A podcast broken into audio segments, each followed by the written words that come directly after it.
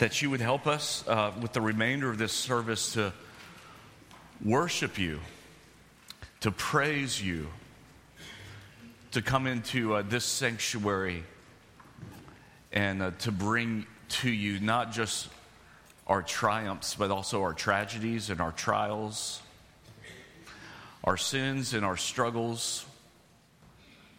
I pray that this hour would recenter us towards a gospel hope that reminds us that Christ has defeated death, hell, and the grave forever. And that we have a God and Holy Spirit, you're our guide and our comforter, and you can, by your Spirit, show us how to live. You can convict us of our sin. We need not put our trust in princes or presidents or bosses or uh, other people to, to fulfill our needs and our longings. We put our hope in you and in you alone. And Father, we pray that you would do a work as you promised to do in the Psalms of setting people free, of bringing justice to the oppressed, of taking away the tyranny of evil, and calming hearts that are anxious and leading people who are lost to you and reminding us that we're going home and that you are going to reign forever and ever and ever. And so now in this life, as we live on this side of the Jordan, may we prepare our hearts and our minds uh, to listen to your word. But also, Father, would you do a work and showing us the goodness of Christ again this morning. May this short, short hour of worship uh, transform us. May it remind us that we're new creations in you. And for those who are hurting in this room right now, uh, for those who are in mental or spiritual pain or trauma,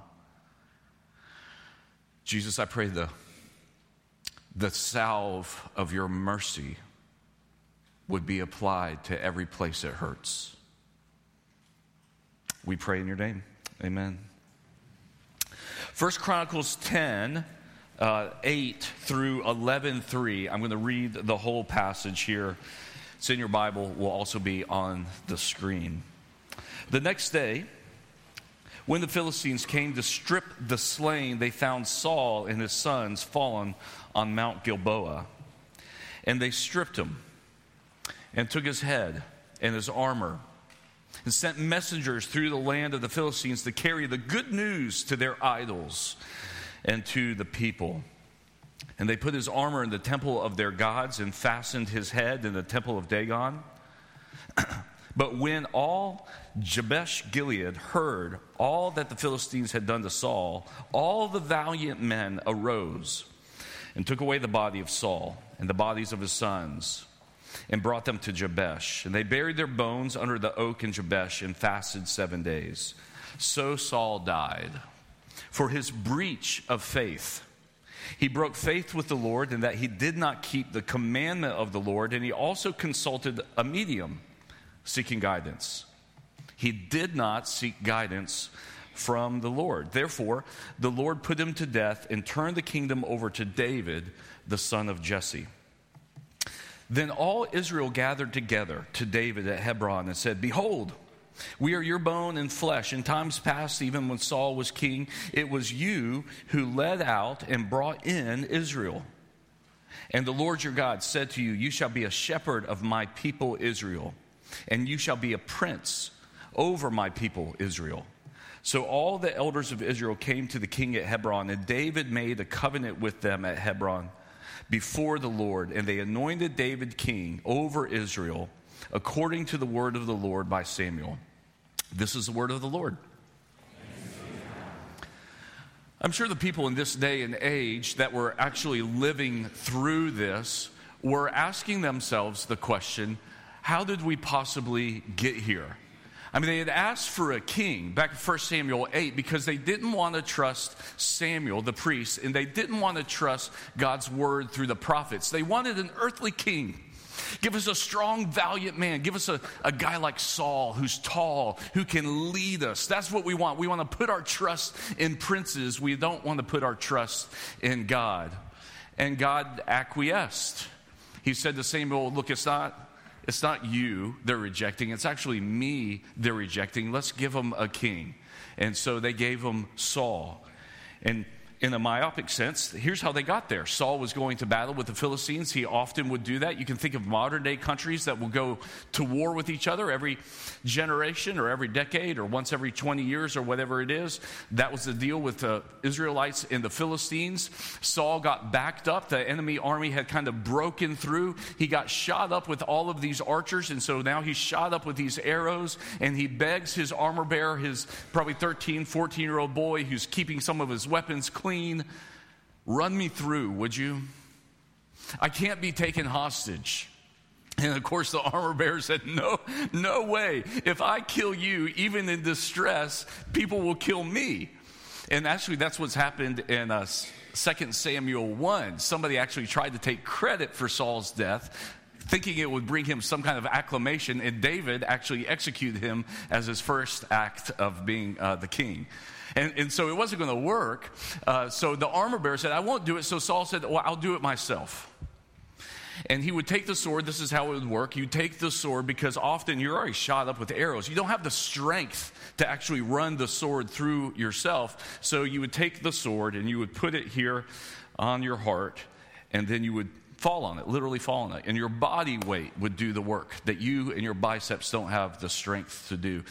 And Saul was dead and his reign was over. The next day they came up, they stripped him down, him and his sons, Jonathan and his other sons, stripped him down, cut off his head, and took his head, probably on the pole, and took it around, if you look at the text, interestingly, to their other idols. Uh, almost like a sacrifice. Look at verse 9. The Philistines carry the good news to the idols and to the people. Look at who we killed. This Saul, this reign of terror. He's our sacrifice to you, the idols. Uh, they took his armor and they put it in his their trophy room, the temple of Dagon. And actually, Dagon shows up somewhere else in Scripture. If you remember 1 Samuel 5, uh, when they capture the ark, they put it in this temple with all of the other idols that they have. They were just collecting things that they thought would appease all the different gods that they were serving. And Dagon, 1 Samuel 5, 6, he fell down and his arms and his head broke off. Well, apparently they repaired him and they built a new temple to Dagon and they took his armor and they put it there, but their bodies were left. And finally, some valiant men broke through, grabbed their bodies, buried them under this oak at Jabesh. And there's a transition in leadership from Saul to David. Now, when you say, How did we get here? We, we, that's the historical perspective. But anytime you find yourself in a situation which is difficult, we must ask the spiritual question How did we get here? Because here's what we typically do we typically bifurcate out uh, where we are in our lives, thinking that our spiritual and our theological underpinnings don't have any influences on how we ended up here. And that's often not the case. It's almost always the case that our belief system has led us to a place where we can kind of say, How did we get here? So, what happened with Saul? You know the story, but let me just summarize it for you a little bit. Saul's rule was characterized by failure and rebellion. He directly disobeyed God in 1 Samuel 15, breaking God's law by offering a sacrifice that only priests were supposed to sacrifice. And he, he was not willing to wait on the priest to get there. That's 1 Samuel 13, 1 through 14. He was visited by evil spirits on several occasions and welcomed them. 1 Samuel 16, 18, 10, 19, 9. He spent much of his time and his energy and the resources of the kingdom and the government trying to kill David because he was a threat, or at least he thought he was. 1 Samuel 18 10, 19 10, 23 14. He even tried to kill his own son Jonathan, who was a friend of David, one of his best friends. And just think about that for a second. How far do you have to go in your uh, depravity to think, I'm going to kill my own son? 1 Samuel 20, 33. He went on a couple chapters later to kill 85 innocent priests and their families. 1 Samuel 22, he consulted a witch and asked her to conjure up Samuel from the dead. We'll talk about that in a second. 1 Samuel 28, and he finally ended his life by committing suicide. But if you look at the text, how did we get here theologically from a spiritual perspective? You'll see verse 13, which says So Saul died for his breach of faith. For his breach of faith. That's the operative words. In other words, he devoided the covenant contract that he had with God. He breached his faith. And how did he do that? Well, faith means here's the great thing about faith faith means you don't have to take matters into your own hands. Faith means you don't have to have it all figured out. Faith means we get to be led by the God of the universe. We don't have to orchestrate everything. We don't have to manipulate everything. We don't have to do away with our enemies like his enemy was David. We don't have to take all the matters into our hands and try to solve everything. Provide our own sacrifices, find our own guidance in this world, find our own wisdom in this world, go visit mediums and necromancers in which we, we don't have to do all of that. He breached his faith by not using faith by not walking into the unknown with the God of the universe who would have led him had he gone to the Lord to seek guidance. So if you look at that next part of verse 13, he did not keep the command of the Lord. He consulted a medium seeking guidance. He did not seek guidance from the Lord. And the things of this world will never lead us to the place of comfort and of peace. I was reminded of the story. I've never told you this story, but you might know it. It's historical. Um, in early April, in the Fuhrer bunker, uh, Hitler got a phone call. And it was uh, Joseph Goebbels. If you know history, you know who that is. And he was ecstatic, April 1945. If you know war history, you know kind of where they are. He was ecstatic how could it be ecstatic? Well, the, uh, the Allies were pressing in on the east, the Russians were pressing in on the west. It did not look like it was going well, but Goebbels was ecstatic because Roosevelt just died. And so he called with that news.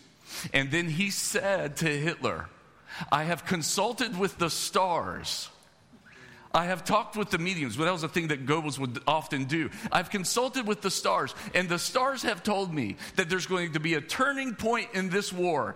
And now it's awful, but by the end of April, there will be a victory. And he was right. Hitler committed suicide April 30th. And when he committed suicide, you know what happened? I've told you this story, but it's been years. When Hitler committed suicide down in the basement of that bunker, the butlers and the maids, a couple floors up, put on music and danced. His own people danced because it was over. We had um, Andrea League's funeral on Friday, and Billy Whitehead's funeral yesterday, and Scott Chafee's funeral this afternoon.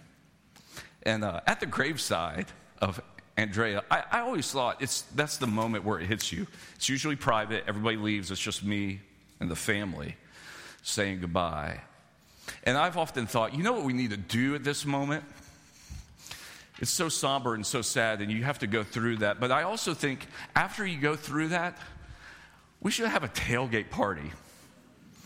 Because as a Christian, because we just celebrated the resurrection, if you're a Christian, you can dance on the grave because death has not won.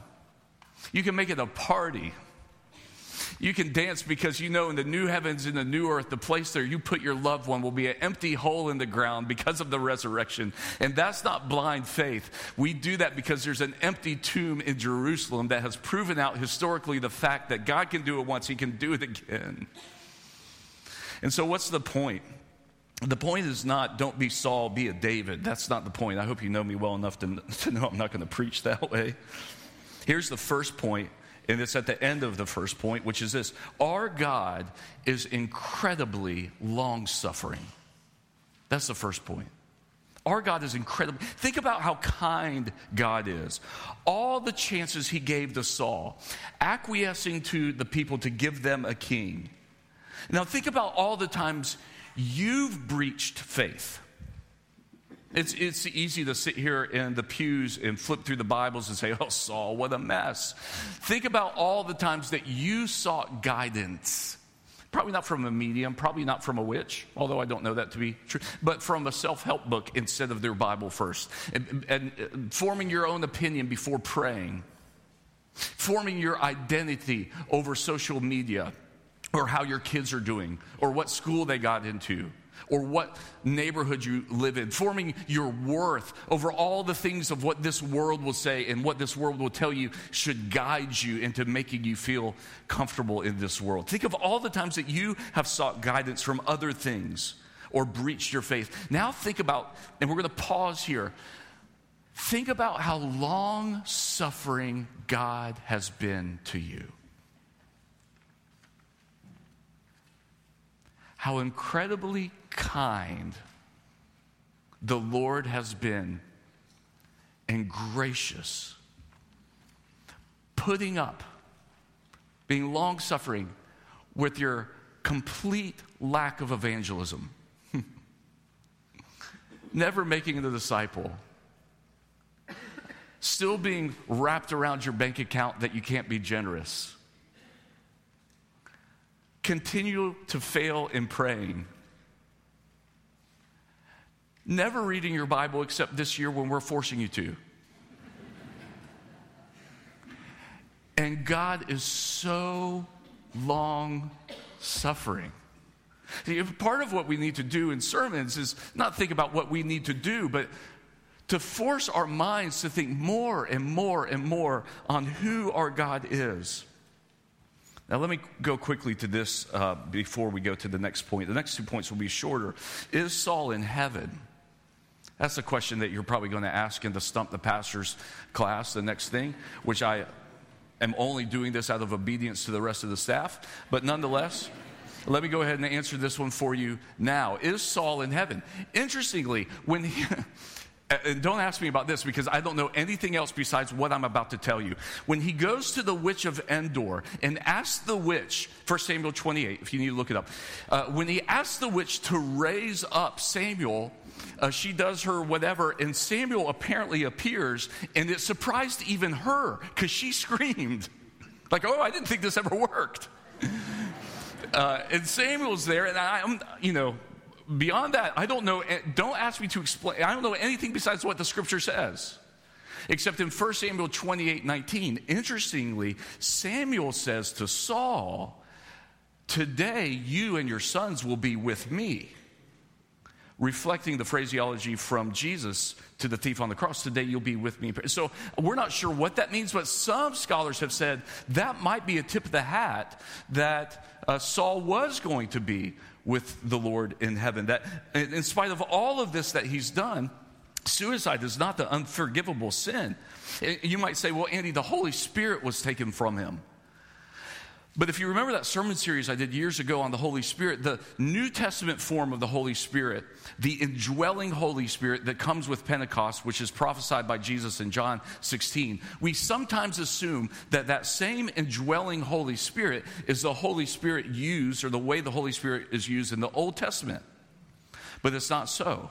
In the Old Testament, the Holy Spirit could come on and off of people. For actually, he, he rushed upon Samson, who had incredible strength at that moment. He rushed upon Isaiah. He, he, he would come in this periodic, topical way as an act of favor.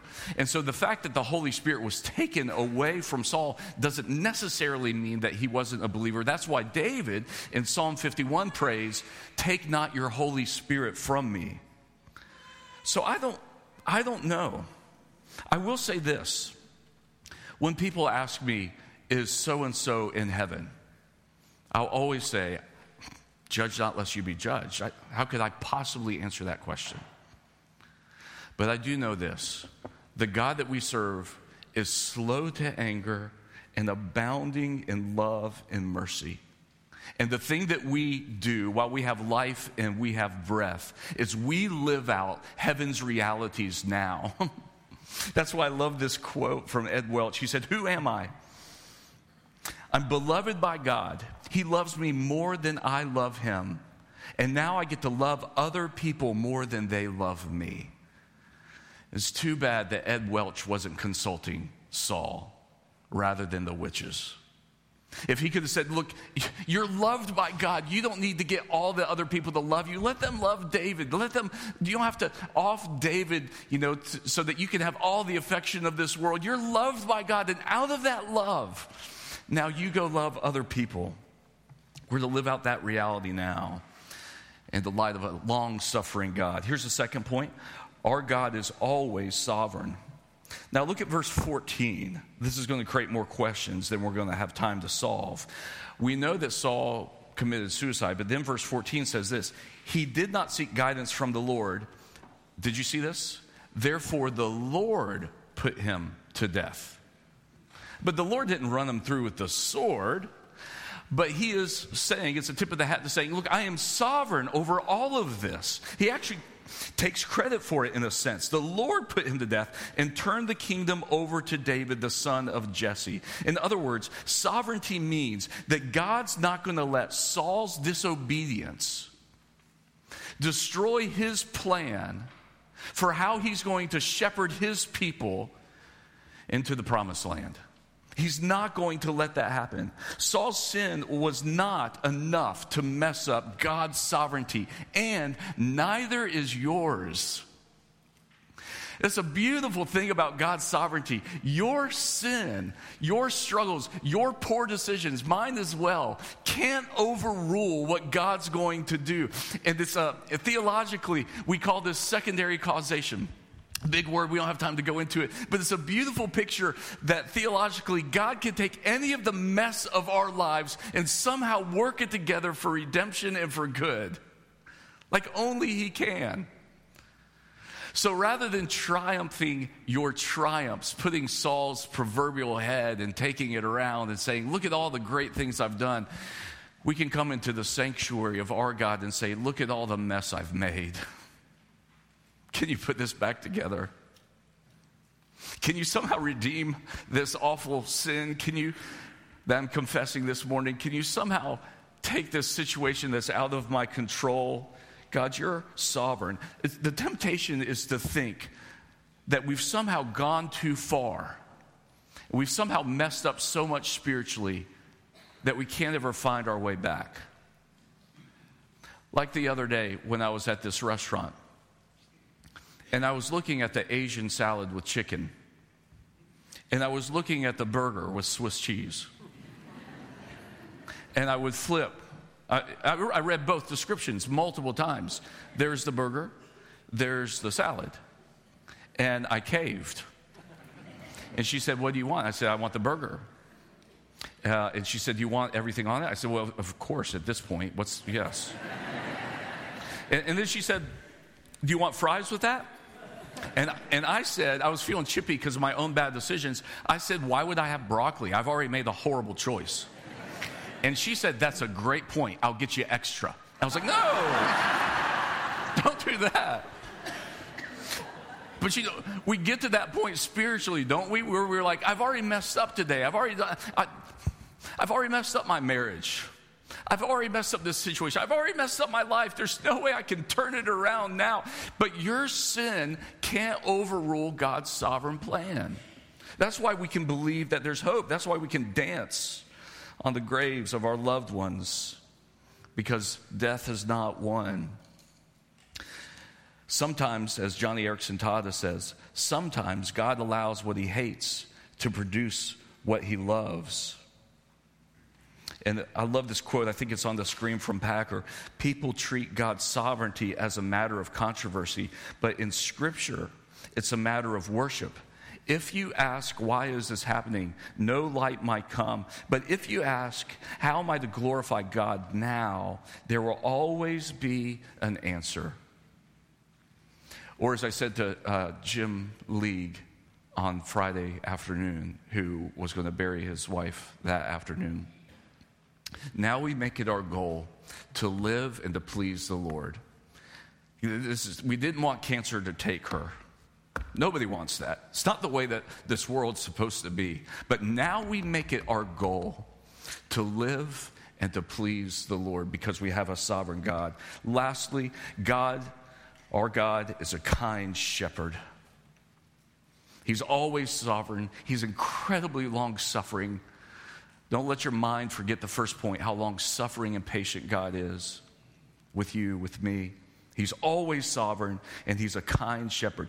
Here in this text, David is going to be a, a, prototype, if you will, of the ultimate shepherd. And there's some language involved with that. If you look at verse 2, God says to the Lord, You shall shepherd the people of Israel, and you shall be a prince over my people of Israel. what's he saying? Well, there's no king. Who's the king? Well, God's supposed to be the king. You're just the prince. You're just the ambassador. But in other words, David, you you take your cues from me and then you lead the people out from that. Let me be the king, you be the prince, and you be the shepherd there on this earth. And it's a, a prototype of who Jesus is going to be as the ultimate shepherd. Now, why do you need a shepherd? Because we're lost without one. Do you know sheep? I'm not going to go into the whole sheep thing because sheep are preached on a lot. But sheep can lose of their flock while they're within eyesight of them. We're that stupid, people. Like literally, you know, on Easter Sunday morning, you know the comment I get more than any other comment. Besides, people will say, "He is risen, He is risen indeed." You know, you go through that liturgy in the hallway, and and then almost invariably, I'll get twenty or thirty people every Easter Sunday say this to me. You know, I really should be back here more. And I always say, we're going to do it again next Sunday. I'll have people say to me, well, I drive by this church all the time. I just need a. You've, you're a sheep. You just lost eyesight of where you need to be. In the, it's, it's, it's within the same field. But why don't we like shepherds? Because shepherds don't always tell us exactly where we're going. And so we just trust, like Saul was. I'm going to trust cutting my own path through this world. But a shepherd, who is promising to lead us to green pastures, by the way, the shepherd says, just follow me. And none of us like that. I mean, who in this room likes a surprise party? Very few of us. Who in this room, if your best friend said, hey, put this blindfold on, would not ask several questions? We, we don't like the unknown. And that's why we don't like to be shepherded. You know what my maybe my least favorite question is? When somebody says, and now y'all are gonna all ask me this. When somebody says to me, Hey, what are you doing Friday night? I, are we picking up trash on the interstate? Are we visiting people in prison? Are we going to a movie? Are we having a dinner party? Like, I have to show you all of my cards before I know what you're asking to do. Like, just tell me what we're going to do, and then I'll try to make up an excuse if I don't want to do it. But don't, but don't, say, what are we doing Friday night? It's like, that's, it's unknown. I don't want to put myself into your hands. I don't know if I can trust you right now with, with what's coming next. Well, Jesus says, I'm going to be your good shepherd and you don't even know where to go. And you don't know how to navigate this life. But I'm going to be your good, kind shepherd. So seek me with guidance. If you want to turn over, coming to a close, and then we'll come to this table to John 10, where Jesus talks about this. Here's what he says. I'm going to read it the way you typically hear it, and then I'm going to reread it. John 10 11, I am the good shepherd. The good shepherd lays down his life for the sheep. He who is a hired hand is not a shepherd, and he who does not own the sheep sees the wolf coming and leaves the sheep and flees. The wolf snatches from them and he scatters them. Remember, this is Jesus speaking. He flees because he's a hired hand and cares nothing for the sheep. I'm the good shepherd. I know my own, my own know me, just as the Father knows me, and I know the Father, and I lay down my life for the sheep. When we read scripture, that's how we hear it. We just read it. And we just imagine that Jesus is giving it like the, you know, this British philosophy professor looking out the window, and I am the good shepherd. What if Jesus, our kind shepherd, actually read this text or actually said this text differently? Would it change the way that you think about him? What if he, what if he said it this way? Verse 11. I'm the good shepherd. And the good shepherd lays down his life for his sheep. He who's a hired hand and not a shepherd, who does not own the sheep, sees the wolf coming and leaves the sheep and flees, and the wolf snatches them and scatters them. He flees because he's a hired hand and cares nothing for the sheep. But I'm the good shepherd. I'm your shepherd. I know my own, and my own know me. Just as a father knows me, I know the Father, and I lay down my life for you. If you heard that, would you not get up and follow that guy wherever? You wouldn't have a problem. You would say, This man, who is God, by the way, is passionate for me. I'll, I'll follow him wherever he wants me to go. He's just asking me to trust him. But he's the good shepherd. I'll close with this. Sometimes I need a break just cognitively. This week has been quite the week. Uh, this month has been quite the month. And uh, sometimes I just need a, a, a co- I just need a checkout for a few minutes. But I, I don't have enough time to watch a show. That's an hour. That's, I don't have that much time. So I'll find, um, I'll find myself down these weird rabbit trails uh, on YouTube. And I, I cannot believe I'm admitting this to you. Uh, but I found myself, I just need like 10 minutes to like check out uh, a little bit during this week and just relax. And I didn't want to go for a run. And so I found myself watching reaction videos on YouTube of different cultures who were listening to Luciano Pavarotti, Pavarotti uh, Nessun Dorma, uh, listening to Pavarotti for the first time ever. And it, that shows, it's fascinating, like subculture of YouTube, where they're just reacting to listening to the first time this great tenor sing. Almost all of them, you know, these big African American guys, these, you know, Hispanic women, the, all, like various cultures have never heard them, almost all of them end up in tears. And my favorite one was this uh, younger African American, uh, beautiful girl, and she's singing them, and he hits that first note singing that song, and she kind of reacted like that, and then she said, Get it, Luciano?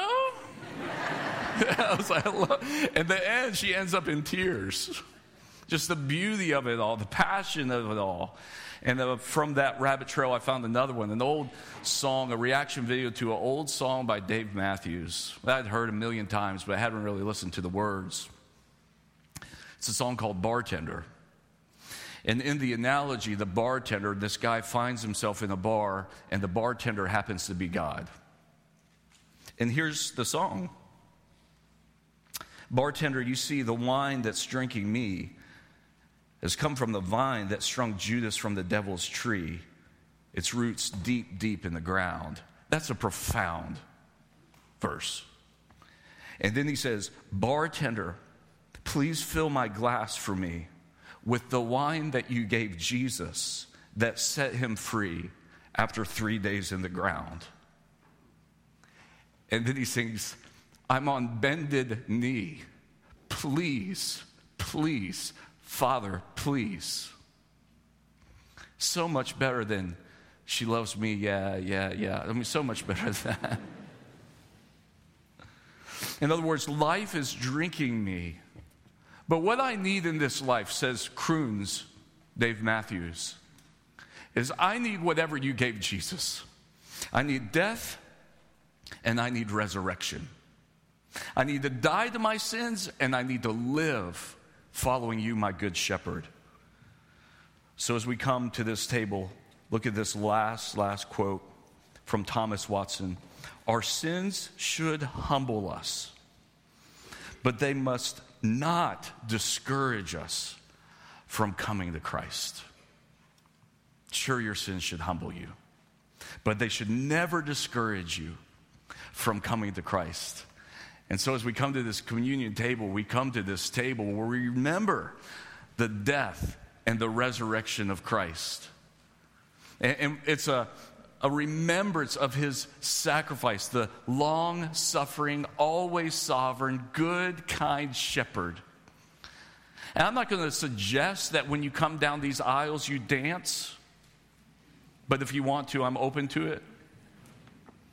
But at least in your heart, metaphorically, let your heart sing this morning with praise and adoration of who our God is. And as you come to this table to take these small tastes of bread and wine, remember, friends, it's going to be okay. God's got his plan, He is sovereign. We're a part of it, and He's a kind shepherd who's going to lead us home. Now, Father, we pray that you would give us.